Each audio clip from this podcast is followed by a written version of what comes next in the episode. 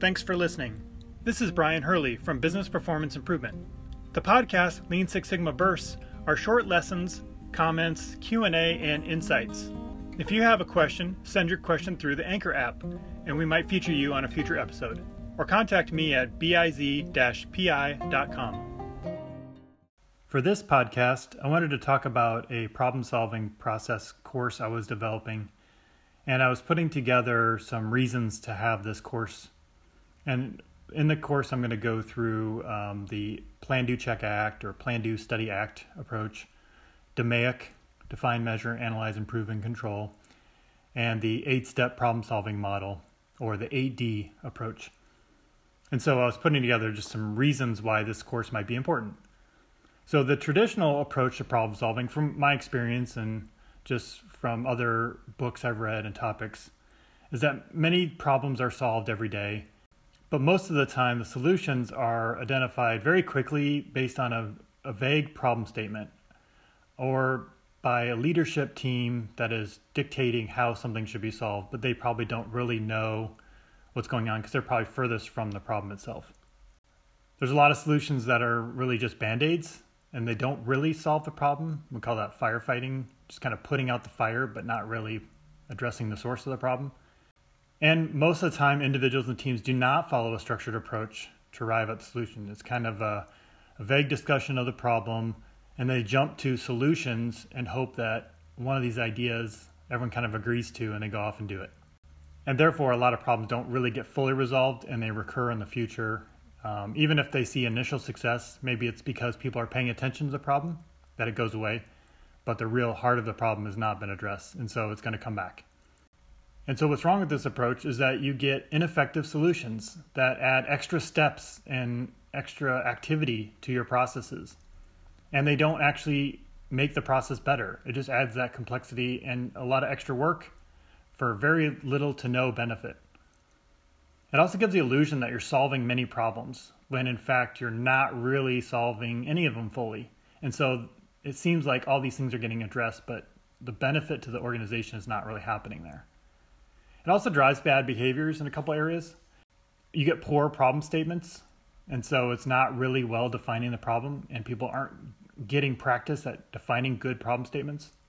You're not involving the right people, so the, you'll get pushback later because you didn't really understand it or you'll try to rush it through without involving people in the change management or you'll you know frustrate them because they have a better idea and you're not being heard or listened to they're not getting to the root cause of the problem. So again they're addressing the symptom and that's not really addressing what will uh, mitigate that from happening in the future.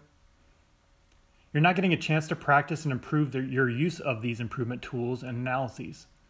So we're, we're missing an opportunity there to learn and get better at using them. I see a lot of not, um, I see a lot of times that the improvements are never validated to make sure that they actually got done and that they're effective. They just kind of did a bunch of actions and checked off the actions were done, but no one went back to say, did that even work? Did we see the results and or which parts of it actually were effective and which ones were not? And then a lot of short term discussions, not a lot of long term view around the improvements. So, may work for a month or so, but what about two months, three months, six months, 12 months? I always like to ask the question if you were to have new employees come in here, which problems would creep back in?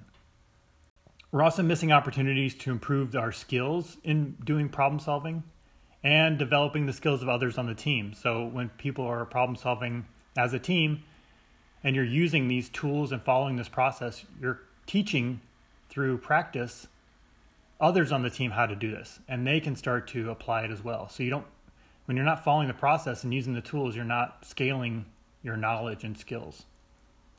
It also takes longer to solve the problem because you're having to go back with the wrong solutions and try something else because you went through that process too quickly or there was no process, but you jumped to a solution quickly. And now you got to go back and fix it again because you didn't do it right the first time. It's also hard to clarify to management how much progress has been made in this process because the communication is lacking. You don't see the a clear definition of where you're at in the process. So it's confusing when you're giving updates on, well, where are they at exactly? Are they still defining the problem? Are they already to a point of improving the process? Do they even know what data to collect yet? It's not clear unless you are saying, here, we're in step two of eight, or we're in the measure phase of DMAIC, or we're in the plan phase of PDCA.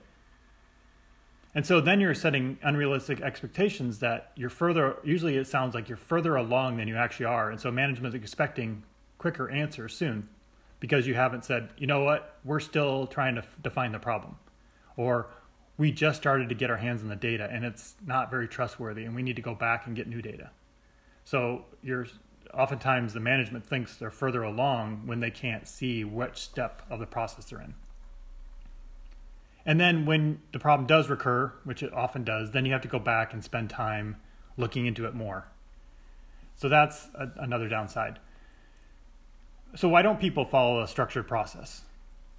Sometimes the problems are deemed easy or simple. And so, well, do we really need to go through all that detail and structure and spend all that extra time, what they feel like is extra time to go through the formality of it? and sometimes they feel like it's just quicker. We, we got pressure from management to try to get an answer to them. So why don't we just jump to a solution and say, we're on it, we're, we're doing these things. But there's no, the confidence in those answers is hard to measure and hard to understand. So they hear an answer quickly and they're like, okay, good, that team's on it. But what if they're working on the wrong solution? So that's one problem. Also, the problem solving efforts rarely get reviewed for long term success. And so how much data does your organization have on looking back at past problems that have been quote unquote resolved and checking to see did they really improve the process or not? I bet that data would be really interesting to look at the effectiveness of the problem solving. But I don't think a lot of organizations track that or look at that data.